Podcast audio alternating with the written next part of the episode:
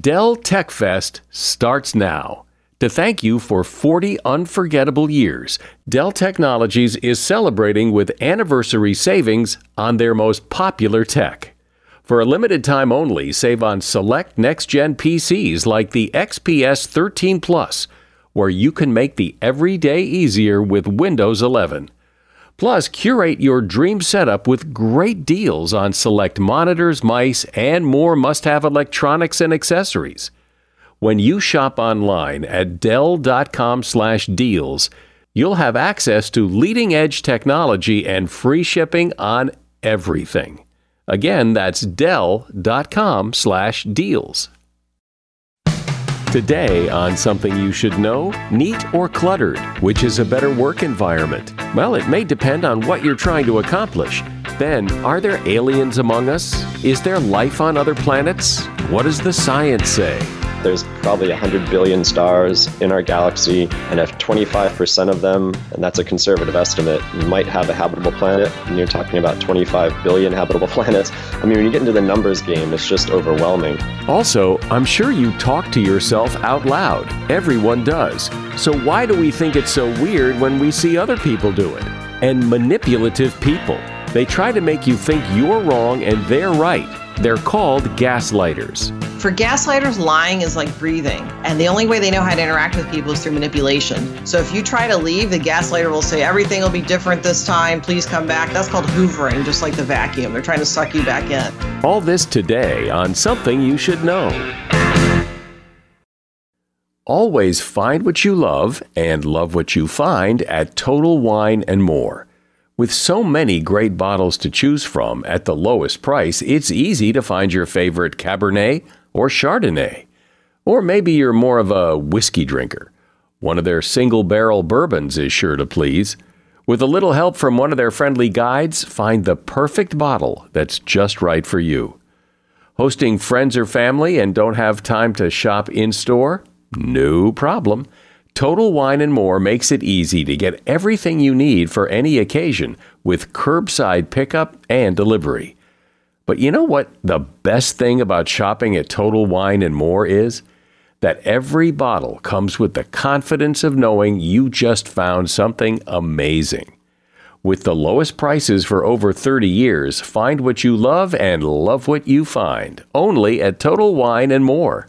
Curbside pickup and delivery available in most areas. Visit TotalWine.com to learn more. Spirits not sold in Virginia and North Carolina. Drink responsibly, B21. Something you should know. Fascinating intel, the world's top experts, and practical advice you can use in your life. Today, Something You Should Know with Mike Carruthers. Hello, welcome to Something You Should Know. Would you describe yourself as a neat person or more of a messy person? Or maybe more like me, I'm somewhere in the middle. I'm not especially neat, but I'm not a slob. I, I like things orderly, but I, I don't obsess about it. Albert Einstein is quoted as saying that if a cluttered desk is the sign of a cluttered mind, then what of an empty desk? When he said that, he was defending his own habit of being less than neat. But what does science say about messiness and neatness? For an experiment, volunteers were placed in either a clean, organized room or a cluttered, messy room. They were then asked to complete a series of tasks in these rooms, such as choosing a snack, donating money, or figuring out different uses for a ping pong ball. Results revealed that both rooms had measurable effects on those tasks. For instance, those people placed in a neat room ended up more likely to donate to charity or choose healthy snacks. Those in the messy rooms, meanwhile, tended to outperform their neater counterparts in creative tasks. When the volunteers were asked to choose between a new product or an older, well known product, those in the cluttered room chose the new product more often, while those in the orderly room went for the classic, more reliable item. According to the lead researcher, these results suggest a neat atmosphere encourages convention and playing it safe while messy environments seem to inspire breaking free of tradition, which can produce insight.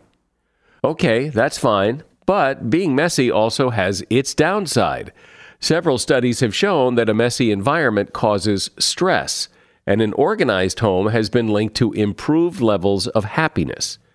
So you can argue both sides of the issue. And that is something you should know. I don't talk a lot about aliens and UFOs on this podcast because so much of it is speculation. We don't really know, and the evidence is a little sketchy. But lately, in the news, there have been stories about pilots seeing and recording what look to be like UFOs. They are spacecraft that are unidentified and they're flying in very odd ways. Maybe you've seen the videos. They aren't saying that these are alien spacecraft, but they are difficult to explain. So, could they be aliens? Maybe. But I've always believed that if aliens are going to come all the way from whatever planet they come from, why would they come all that way and then land in a swamp in the middle of nowhere? Why not just land in Times Square and say, We're here? Still, it's an intriguing idea that there is life out there, whether or not any of these life forms have traveled to Earth. So, what does the real science say? Joining me to discuss that is Michael Wall. He's a senior writer at Space.com, whose work has appeared in Scientific American and on NBC television, and he is author of the book Out There A Scientific Guide to Alien Life, Antimatter, and Human Space Travel for the Cosmically Curious. Hey, Michael, welcome. Hi, thanks for having me. I really appreciate it.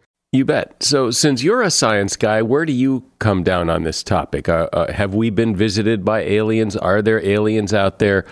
W- what's your take? There's a lot going on right now that's kind of like reshaping our own thoughts about our own place in the universe and whether we might be alone. And and I mean, I'm not a conspiracy theorist. I don't think that, that the US government has found aliens and is kind of hiding them away in a meat locker in Area 51 or anything like that. But what we found out over the past few years is that there are a lot of exoplanets out there that might be suitable for some form of life, probably like, I mean, little microbes and stuff like that. And there are even worlds in our own solar system that might be habitable. That that's stuff that we've just been learning in the last decade or so. So my own personal hunch is that I think that we're not alone. There's just too many stars out there with planets, too many planets that actually might be good for life. And then I mean based on what what happened here on Earth. I mean, microbes got started here on Earth about four billion years ago. So that was pretty much as yeah, as soon as like our planet had cooled down enough after its formation to actually support life, that's when life got going. So that suggests that it's not that hard for that to happen, which which further suggests that it's probably happened elsewhere too. But it's still speculation. Right, because uh, just because it's possible doesn't mean we have evidence of it. Yeah, I mean, I don't think that we found evidence of a visitation or of intelligent life. I mean, people have been looking for that, and I mean, I know there there are a lot of people out there who who who who see strange things in the sky or claim to have been visited. And I'm not discounting those people and saying that they're crazy or they have ulterior motives or anything like that. I just don't think that that the evidence for intelligent life is like kind of meets that standard that that we can accept that it's out there. I mean, we're trying to find it, and I'm optimistic that it's out there somewhere. But I but I don't think that we've found any any conclusive signs of yeah of, of intelligent life yet. What about non-intelligent life? Yeah, that's an interesting question. There are some people out there who claim that we do that that we have found evidence of it. There there there are a group of scientists who still think that like the Viking Mars missions back in the 70s, they actually found evidence of of some kind of microbial life on Mars. And I mean, most scientists don't think so. So there, there, are reputable scientists who think that we we may well have have already found evidence of some kind of alien microbes. I mean, chiefly Mars microbes. But yeah, it's just the like standard of proof is so high, and this is this is one of those finds that will go down in in yeah in human history as maybe the greatest scientific discovery ever. So there's there's a huge hurdle to, to sort of clear for, for that to be accepted. You know, this is one of the epical discoveries of all time that we're talking about. Scientists aren't just going to be like, yeah, that, that's probably right. They're going to demand something really convincing. The conversation about life elsewhere uh, is there any sense of when that started? Uh, you know, I mean, is this a fairly recent phenomenon with the advent of, of modern science? People started to think, hey, well, maybe there's something out there. Or have people been speculating about this for, you know, thousands of years? Or is it somewhere in the middle or what? Yeah, this this goes back to the ancient Greeks pretty much. Yeah, they were looking up in the skies and kind of thinking about what might be out there. And that's been an undercurrent, I mean, throughout scientific thought for yeah, ever since then. But it had always been kind of a fringe proposition or a, a fringe field. And but that's really changed in the last 15, 20 years or so. And that's that's the result of some discoveries we've made. I mean, we know there's a ton of exoplanets out there. I mean, you know every star that you see in the sky on average has has at least one star and probably 25% of those stars have, have a planet in the habitable zone that's about like the same size as our own planet so like a world that, that we think might be capable of actually supporting life as we know it. And that's just a huge number. I mean you're talking about there's probably 100 billion stars in, in our galaxy and if 25% of them and that's a conservative estimate might have a habitable planet and you're talking about 25 billion habitable planets. I mean when you get into the numbers game it's just overwhelming. And so people have started taking this seriously. And we, we I mean, this is something that's just dawned on us in, in the last 10 or 15 years. I mean, people always kind of suspected that there were a lot of planets out there, but it's one thing to suspect and it's another thing to go find them. And that, that's what scientists really started to do in the last decade or so. Um, but just because planets have life on them uh, and the numbers are seem staggering that the, the chances are so likely doesn't necessarily mean they have spaceships and you know uh, silver suits and helmets and you know it just it just means there could be plant life there could be dinosaurs there could be uh, microbes. I mean it, it, it's a big jump to go from there's life on other planets to we must have been visited. Yeah yeah that and yeah that's a really good point because i mean if you look at our own earth I mean, life got going here about probably about 4 billion years ago, but but it stayed microbial only for actually more than 3 billion years after that. So so we don't see animals in in the fossil record. I mean, multicellular organisms don't start popping up until about 600 million years ago. So there was a long stretch of like 3.4 billion years where there were only microbes on Earth. And that suggests that I mean, while it might not be too hard for microbial life to get going, there is some like pretty yeah yeah high hurdle that you have to cross to actually start forming animals, plants, complex organisms. And then there are all these other hurdles along the way. I mean, after that happened, it still took hundreds of millions of years for, for us to evolve. You know, we're, I mean, we're only here. I, I mean, our species probably about two, about 200,000 years old, and only in the last hundred years have we become truly technological. So, so I mean, life on Earth it took probably about four billion years from when the first microbes got going to the time when we are capable of actually reaching out to other planets. I mean, building spaceships, sending radio waves out into space.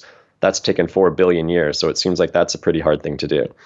Can science, do you think, with its very high bar, can it just write off all of the UFO sightings and the alien contact, all the stories of, you know, I, I was captured by an alien? I mean, is it just human nature that that people will be people and they'll make stuff up like that, or that or they'll be delusional and actually think that, and and science can just say, uh uh-uh. uh I don't want to discount people's personal experiences. I don't claim to know what people think they saw or, or what, what like happened when when somebody had a traumatic experience or thought they were visited.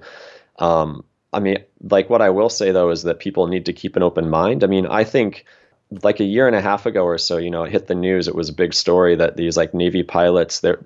So there was that footage of um that weird light blob thing like zooming off off of the coast of you have San Diego and and it was seen by like Navy pilots and nobody knew what it was. It was on the front page of the New York Times. I mean, I'm not somebody who would immediately just claim that that's nothing and that we shouldn't investigate it. I mean, I don't think that that that that, that was an alien spacecraft. I think there there are probably other explanations for what it could have been, but I think what people just need to keep an open mind and actually think about that as like a real possibility and, and, and to investigate it. Don't just like dismiss it out of hand. You know, I think that's that's important and that's that's part of a scientific mindset is to not just just like dismiss one hypothesis out of hand because it seems weird or crazy. Michael Wall is my guest. He is a senior writer at space.com. And he's author of the book Out There A Scientific Guide to Alien Life, Antimatter, and Human Space Travel for the Cosmically Curious. Ask a business owner or manager who's looking to hire someone, and they'll often use the word hope, as in, I hope I find someone good. I hope this person works out. You don't want hope. You want to nail this perfectly because the right people can make all the difference to your business. No, you don't need hope. You need Indeed. Indeed is your matching and hiring platform with over 350 million global monthly visitors, according to Indeed data, and a matching engine that helps you find quality candidates fast. And Indeed doesn't just help you hire faster. 93% of employers agree Indeed delivers the highest quality matches compared to other job sites, according to a recent Indeed survey. What I think makes Indeed special is that it, it's not just names and resumes, it's a system that guides you through the hiring process to help you get the right candidate for the job. And what's really cool is Indeed's matching engine is constantly learning from your preferences. So the more you use Indeed, the better it gets. And listeners to this show will get a $75 sponsored job credit to get your jobs more visibility at indeed.com slash something. You just go to indeed.com slash something right now and support this show by saying you heard about Indeed on something you should know. Indeed.com slash something. Terms and conditions apply. Need to hire? You need Indeed. If you need to hire, you need Indeed. Indeed is your matching and hiring platform with over 350 million global monthly visitors, according to Indeed data, and a matching engine that helps you find quality candidates fast. And Indeed doesn't just help you hire faster. 93% of employers agree Indeed delivers the highest quality matches compared to other job sites, according to a recent Indeed survey. With Indeed, everything hiring is all in one place, and it makes it so easy. Leveraging over 140 million qualifications and preferences each day, Indeed's matching engine is constantly learning from your preferences. The more you use Indeed, the better it gets. Join the more than 3.5 million businesses worldwide that use Indeed to hire great talent fast. And listeners of this show will get a $75 sponsored job credit to get your jobs more visibility at Indeed.com slash podcast. Just go to Indeed.com slash podcast right now and support our show by saying you heard about Indeed on this podcast. Terms and conditions apply. Indeed.com slash podcast. Need to hire? You need Indeed. So, Michael, it seems that every discussion about aliens and UFOs at some point always comes back to Area 51. That this place in the desert, Area 51, is where the government has something going on. They've captured an alien and they're keeping it there. And uh, so, what is Area 51 and why is it so tied to this discussion? It is a real facility, and yeah, it was a military facility. I mean, I think it still is, and it's like over the years, it, it was pretty much like an advanced aircraft testing facility, which would explain like all the secrecy. You know, they they were developing military aircraft technology there, and there were signs up for people to stay out, and it was all cryptic, and nobody would talk about what was happening there because they were actually developing advanced military technology there. And like when you have secrecy, that's when you can get conspiracy theories and so that's like the kernel, at, yeah, like at the heart of the Area 51 myth. There, there are no alien spacecraft there. There, there are no alien bodies there. That also speaks to to who we are as a species. We like, I mean, our like brains like to connect dots that not, aren't necessarily there. And of course, if the dots form a very interesting picture, then we seize on them. It's just more fun to actually believe that there's something crazy going on there. It just makes us happy. It makes us excited to think about. And I think that's that's sort of part of the psychology that goes into these conspiracy theories too. Even if there is life on other planets, aren't they so far away that to go there would be, I mean, impossible because it would take hundreds and hundreds, if not thousands, of years to get there? Yeah. I mean, with our current technology, just to give you like a little perspective, the closest star, Proxima Centauri, the closest star to the sun, is about 4.2 light years away. I mean, it doesn't sound like a lot, but uh, but like a light year is very very far, um, and it would take us about hundred thousand years if we launched like a traditional spacecraft with a chemical rocket. That's how long it would take for us to actually get there. People are trying to find, I mean, are trying to invent faster technology, faster propulsion technology, but we aren't really close to anything that would be capable of like propelling humans at any kind of fraction of the speed of light, which is what we'd need yeah, that is one explanation for possibly why we haven't like gotten a visit. Um, because even if these intelligent aliens are out there, it would just be so hard to go across all the huge depths of space, and you'd have to be really motivated to actually do it, to to spend all that energy and all that time. And it's just unclear if like the reason that we haven't like had a visit is because there's nobody out there, at least nobody around in our neighborhood, or if there just hasn't been significant motivation for them to mount that kind of mission, which would take so much time and so much effort. I mean, a lot of people who actually wonder about why we haven't been visited with all those numbers that we were talking about earlier. If it seems like there should be somebody out there, why haven't we gotten any peeps out of them or any visits? And um, yeah, that's that's just one of the possible explanations. Often in the in the news, um, I saw something not not too long ago. There's always the you know those blurry videos of people that take this thing up in the sky and it looks like lights and it, it disappears and and it's a UFO. It's an unidentified flying object. And you know, of course, just because you can't identify something doesn't mean it's an alien. It just means you can't identify something. But but, but does anybody ever follow up with those and figure out what they were, or uh, are a lot of those really we uh, we have no idea? And that's a really good point. I mean, UFOs do exist because there are things people see that they can't identify. So it's not like those are myths. People do see things and they're like, what is that? And if you can't identify it, it's a UFO. But yeah, there are astronomers out there who who do sort of keep a catalog of those and try to check them out and try to figure out what people saw. Yeah, usually it's actually a planet. It's it's usually Venus or something, you know, because because people look up in the skies and they're they aren't like astronomers and they're not like totally clued into to what's up there. So they see a bright light and maybe they're they're like driving down a road or something and it looks like the light's moving and they hadn't noticed it before. I mean, it turns out a lot of times that's actually a bright planet, such as like Venus or or actually Saturn can get pretty bright too. Jupiter can get pretty bright. So that's what it is a lot of times. I mean, a lot of times it's it's an airplane or some other aircraft. Um, that's usually what it turns out to be. But I mean, yeah, I mean, that being said, there are cases over the years that people have investigated and still don't know what they were. I mean, it doesn't match up with the planet and it doesn't seem like it was an aircraft, but nobody really knows. And so, yeah, I mean, you can't discount everything and say we have all the answers to everything. There, there are still there's still some sightings that people have actually looked into and don't really know what what they were. But because they don't know what they were, doesn't mean they were alien spacecraft coming to colonize and take us over.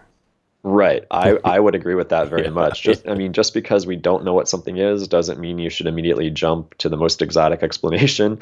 Its chances are that it's something that we just hadn't thought about here on Earth. That's far more likely than it was an alien spacecraft. Because I mean, and yeah, I mean, if you think about it a little bit, I mean, alien spacecraft they would they would have to be incredibly advanced to actually make it here, far more advanced than than we are. So you would think that if they wanted to stay hidden from us, then they could easily do that. So it seems weird that they would sort of they would come here and stay hidden to most of us, but expose themselves to a few people out in the boonies and for some strange reason. I mean, it just doesn't make a lot of sense to me. Yeah, right. Well, as I was said in the beginning, it's they never land in Times Square. They're always out in a swamp or in some very rural area where hardly anybody is and the person who's there either doesn't have a camera or manages to get some very blurry images that, yeah, sort of maybe look like, I guess that could be an alien. Yeah, yeah. And if an alien spaceship did descend on Times Square and 500,000 people got pictures of it with their cell phone, then then then we could talk. yeah. You're right. Now, okay, now that's what I call proof. That's really yeah, yeah. that's really something.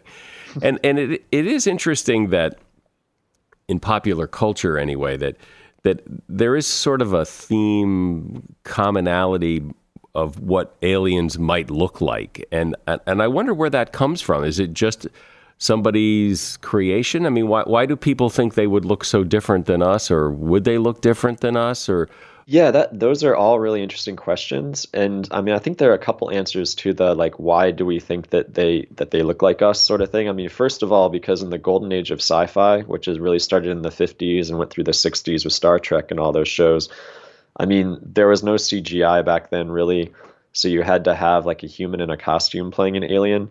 So it was just easier and it was a lot cheaper to just paint their faces blue or put some bumps on them or give them horns or something, but they still had like a very humanoid shape um, because that just was practical. So that kind of became enshrined as like as like sort of as the alien. And I mean, we relate more to creatures we can identify with in stories and film. So if we see something that's so alien, it doesn't kind of grab us. I mean, if you do a show about a sentient blob of gas or something, where it, it's it's just not going to hook us as much as if if the protagonist kind of looks like us and acts like us and we can identify with it. Where are we now, and where are we headed with space travel in general? It does, you know, it doesn't seem like we do a whole lot of it like we used to, or at least it doesn't get the press that it used to. Um, but I mean, there are people on the space station. I mean, there there's stuff going on. So what's the what what's it look like? Are there any big advances in space travel? There's a lot going on in in in the private space sector. I mean, obviously, Elon Musk is an obvious one. I mean, SpaceX they are working to actually get us get get a human settlement going on Mars. Elon Musk wants to have like a million person city on Mars in the next century or so, and he's serious about that. That's not a stunt. That's what he. That's why he founded SpaceX in 2002 was for that reason. Um, so that's really exciting. I don't know if it's going to happen as quickly or to the dramatic extent that that he hopes it does, but I I would not like discount what they're trying to do at all. And and there are other people with very deep pockets trying to accomplish similar things. I mean, Bezos, um, like the richest man in the world, has his own private spaceflight company called which is called Blue Origin. Like they don't get as much press as SpaceX. They've been a little more under the radar they have similar aims. I mean, he they've they've said that their main goal is to get millions of people living and also working in space, and so they're also working to to to kind of get us out there in a sustainable way. I'm I'm not sure when all this stuff is is going to happen. People have been dreaming these sort of the, these like utopian space dreams for a while, but now there's people with deep pockets and advanced technology who are actually doing it. So I mean, I'm I'm like pretty optimistic about that as far as human settlement, going to the moon, going to Mars, getting off Earth for the first time in a real sustainable way. I think I think that's coming in the next generation or so. So what keeps you up at night? What's the thing that you're most excited about when you look to the skies and look up at the stars? What what is it that's really pumping you up?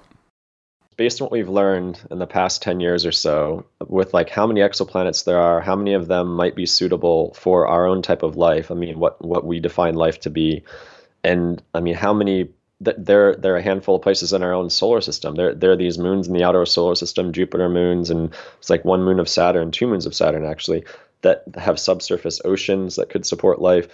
I mean, I think that we're that that we're going to discover some sort of simple life fairly soon, maybe the next 10 years, 20 years. I mean, that's just a hunch. I'm just predicting it. But I mean, I think we're getting to the place where we can actually be optimistic about that. And like we can mount missions that will really answer one of the most fundamental questions in the universe is are we alone? And um, I'm that's what I'm most excited about. I like I think we're in a in a good spot to actually s- start tackling this this amazing question that people have been thinking about for thousands of years.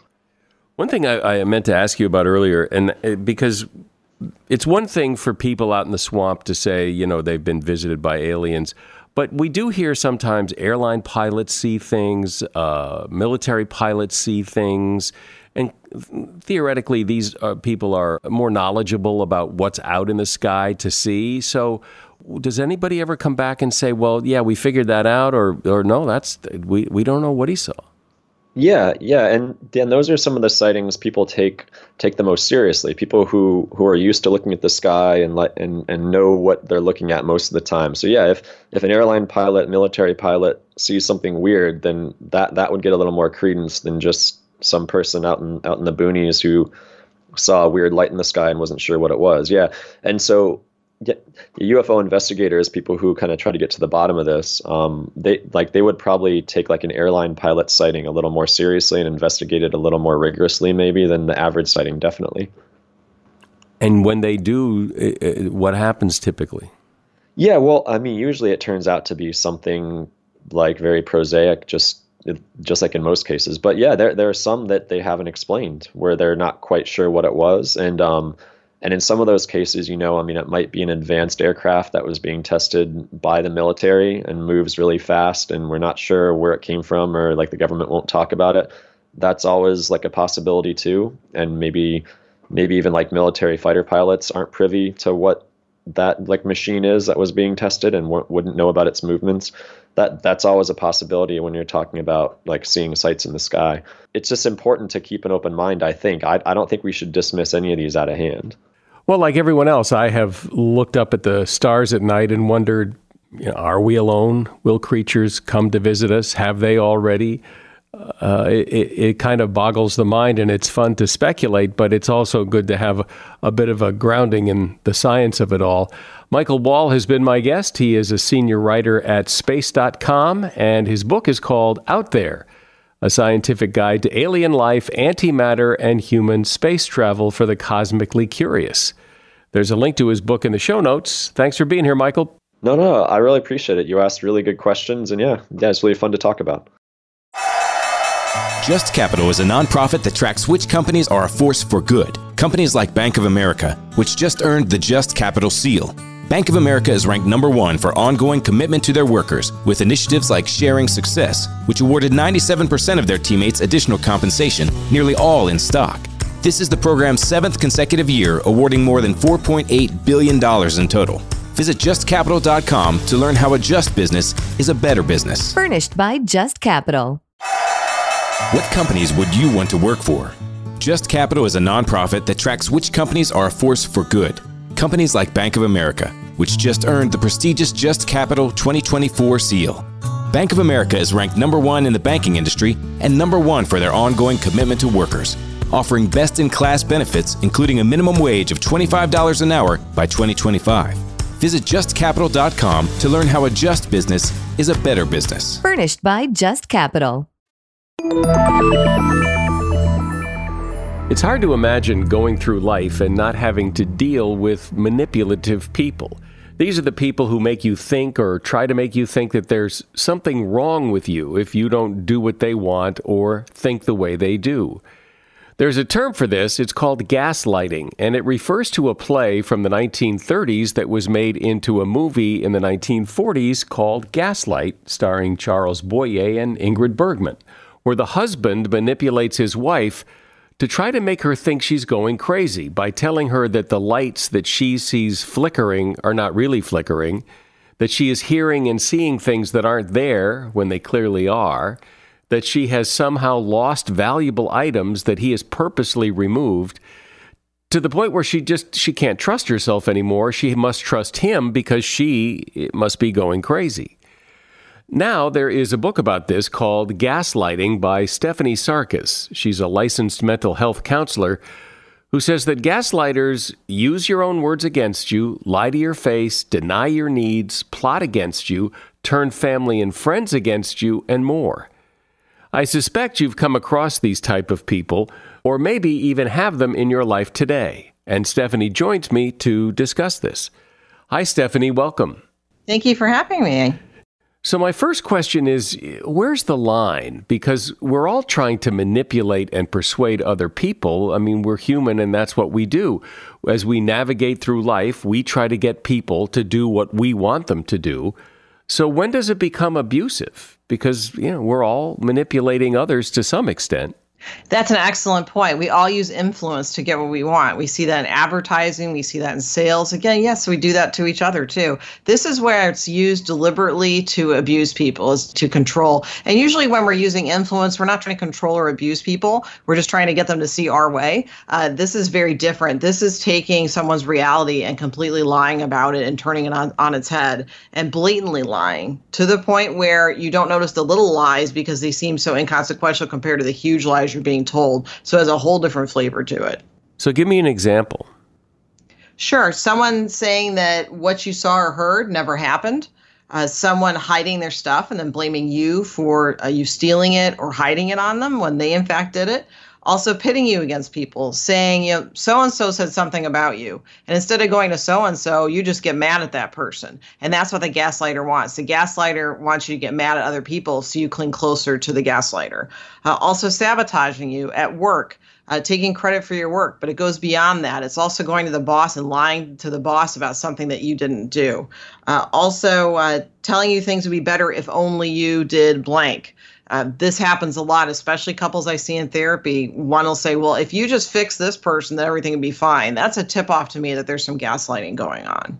So why is it? And, and, I don't know what if there's any numbers or you know what percentage of the people are gaslighters, but wh- why would why would I do this? Why would I, other than to just be a jerk, why would I tell you something that isn't true or, or, or sabotage you? I mean, why do people do this?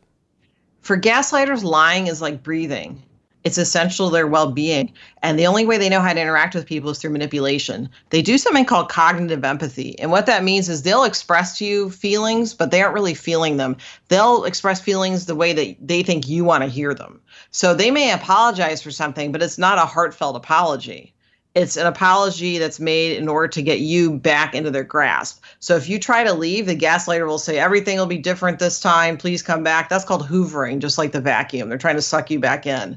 Because when gaslighters no longer have that narcissistic attention, they will seek it out. And again, they'll try to get you back into the relationship. So I tell people if you're leaving a gaslighter, you need to go no contact, no phone calls, no emails, block all of that because the person will try to get you back if they haven't already moved on. So, from the perspective of the person on the receiving end of this, help me understand what that's like. What does it feel like? What does it seem like when gaslighting is happening to you?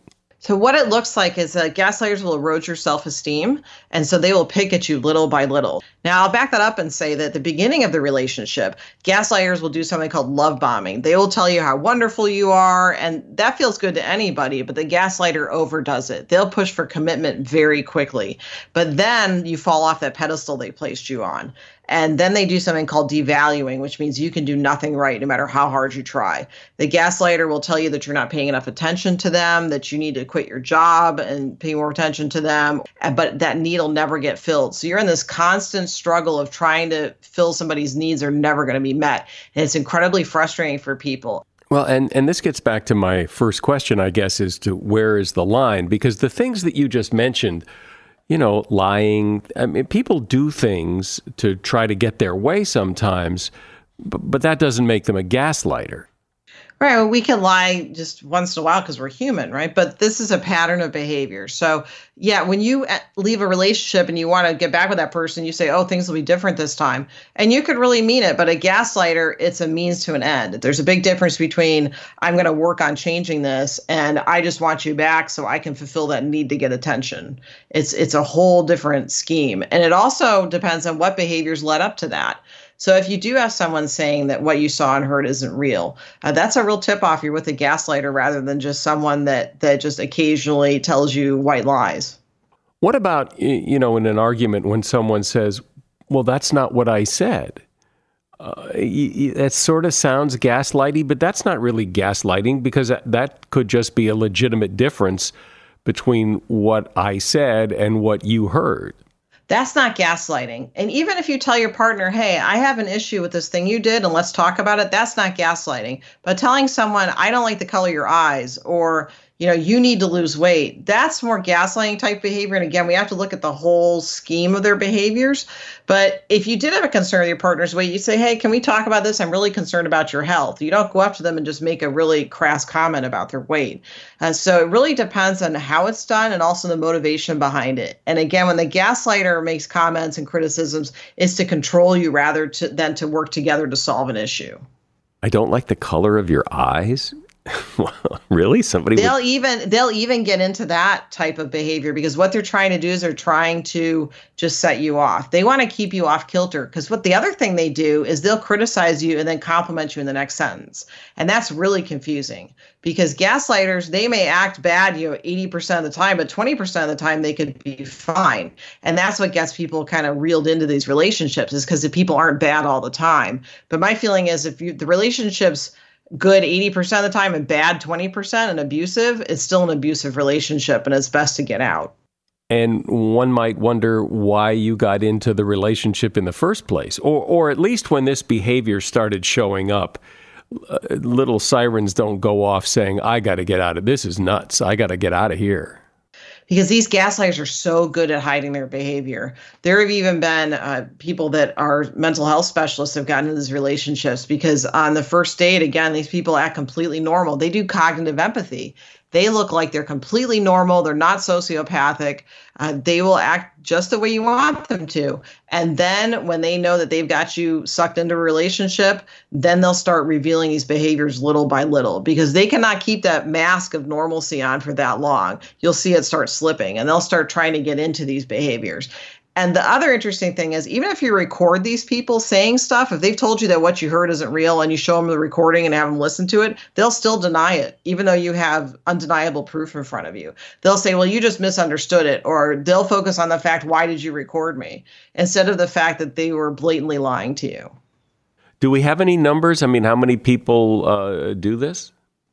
Well, people that have personality disorders, particularly sociopathy and narcissism, it's about 2 to 5% of the population. However, we don't have any solid percentages on gaslighting behaviors. It's not a diagnosis in our diagnostic manual. But out of the couples I see, I say probably about 40% of them have at least one partner that engages in gaslighting behaviors. Now, I'll add to that, though, that I primarily work with people with ADHD and anxiety.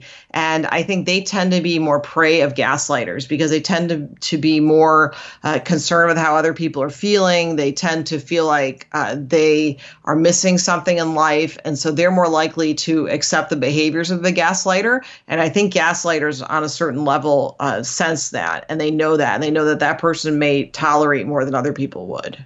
It would seem to me, and I imagine to other people listening to this, um, uh, I don't think I've ever been on the receiving end of a gaslighter, but it would seem to me that I wouldn't put up with this for a minute. I mean, if someone is telling me when the lights are flickering that they're not flickering, if someone tells me that the sky is green when I know it's blue, uh, I'm done. I mean, it, it doesn't seem like this is, this would be hard to say goodbye to. And one would think that you would know right away when someone was doing this and that you would be tough enough or strong enough or resilient enough to know this is happening. And that's one of the reasons why people tend to stay in these relationships because they feel like other people aren't going to believe them that this person's so terrible, especially when this person projects a pretty good image to the outside world. Image is very important to gaslighters.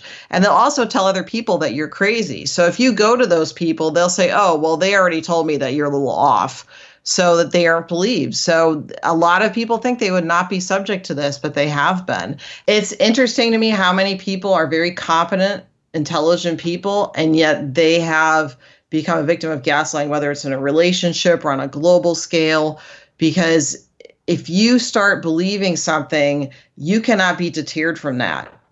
And that's the really tricky part about gaslighting. And again, if you're in a relationship, uh, it becomes kind of a Stockholm syndrome where you become attached to your captor, so to speak, but and also it's very difficult for you to leave at the same time. It doesn't make a lot of sense from the outside, but people that have experienced this, they'll tell themselves, you know, how could I have believed this stuff this person was telling me? And again, it's one of the reasons why people are afraid to seek help uh, because they're concerned that people aren't going to believe them that they were subject to this. Is there any concern that maybe we're just being a little too sensitive here about some of this? That just because somebody says something to you doesn't make you a victim? That, that people are smart, and in many cases, not all. I'm sure there are gaslighters who are very convincing and really mess with people's minds. But, but just because someone attempts to try to manipulate you doesn't make you a victim. I mean, people are smart, people are tough.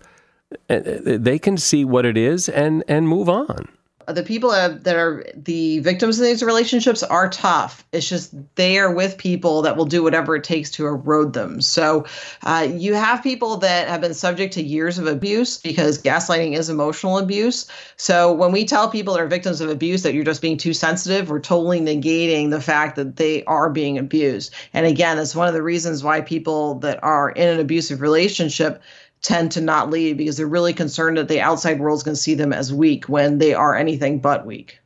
But you've talked about this in, in terms of relationships. If somebody just says something like this to someone, you know, casually at a party, that's not gaslighting. I'm not, because someone said this to me, I'm not now a victim of it. Just somebody said something, I don't know what, what they're talking about, and, and my life carries on just fine. It's a series of behaviors. I'll say that again. So it's not just one behavior, it's a series of things that you see. So if I just say to you, I don't like the shirt you're wearing, yeah, that's not gaslighting. But if I've been telling you repeatedly that you're worthless, or I've been telling you that you know you didn't see me cheat on you or see that on my phone. I, you, you just kind of you were making it up, and you shouldn't have been in my phone anyway. So I'm going to focus on that. And you are hiding your stuff and blaming somebody for it. That's gaslighting behavior. But somebody going up to you at a party saying, "I don't like what you're doing," that's not gaslighting. Right, Again, okay. it's a series of behaviors. It's a re- it within a relationship. Uh, it's anyone that has the ability to have power and control over others. So in most cases, does this just go on forever? I mean, it would seem it would just seem to me that at some point, almost everybody would say, "Wait a minute, enough is enough. I, I, know what I saw. I know what the truth is. I know I'm being manipulated. I'm out. I'm done." There's usually a watershed moment, and usually what that is is is a family member or a friend confronting the person saying, "Look, you know, we've talked about this before. This person isn't healthy. These are the behaviors I'm seeing, and we need to figure out how to get you out." That's usually what gets people out of that situation. And again, it's really tough because you know, in some cases people's safety is threatened, and that's where I recommend that people are concerned about their safety to contact a domestic violence shelter uh, for. Uh, you know, opinions or ideas about how to get out safely. Uh, also, therapy has been found to be really helpful, particularly cognitive behavioral therapy, which is a style of counseling uh, that, again, in research has been shown to help a lot of people that have been in these abusive relationships because it takes a while to build up your self esteem and your ability to feel comfortable to trust other people again. Does it actually? Does it often re- uh, escalate to violence?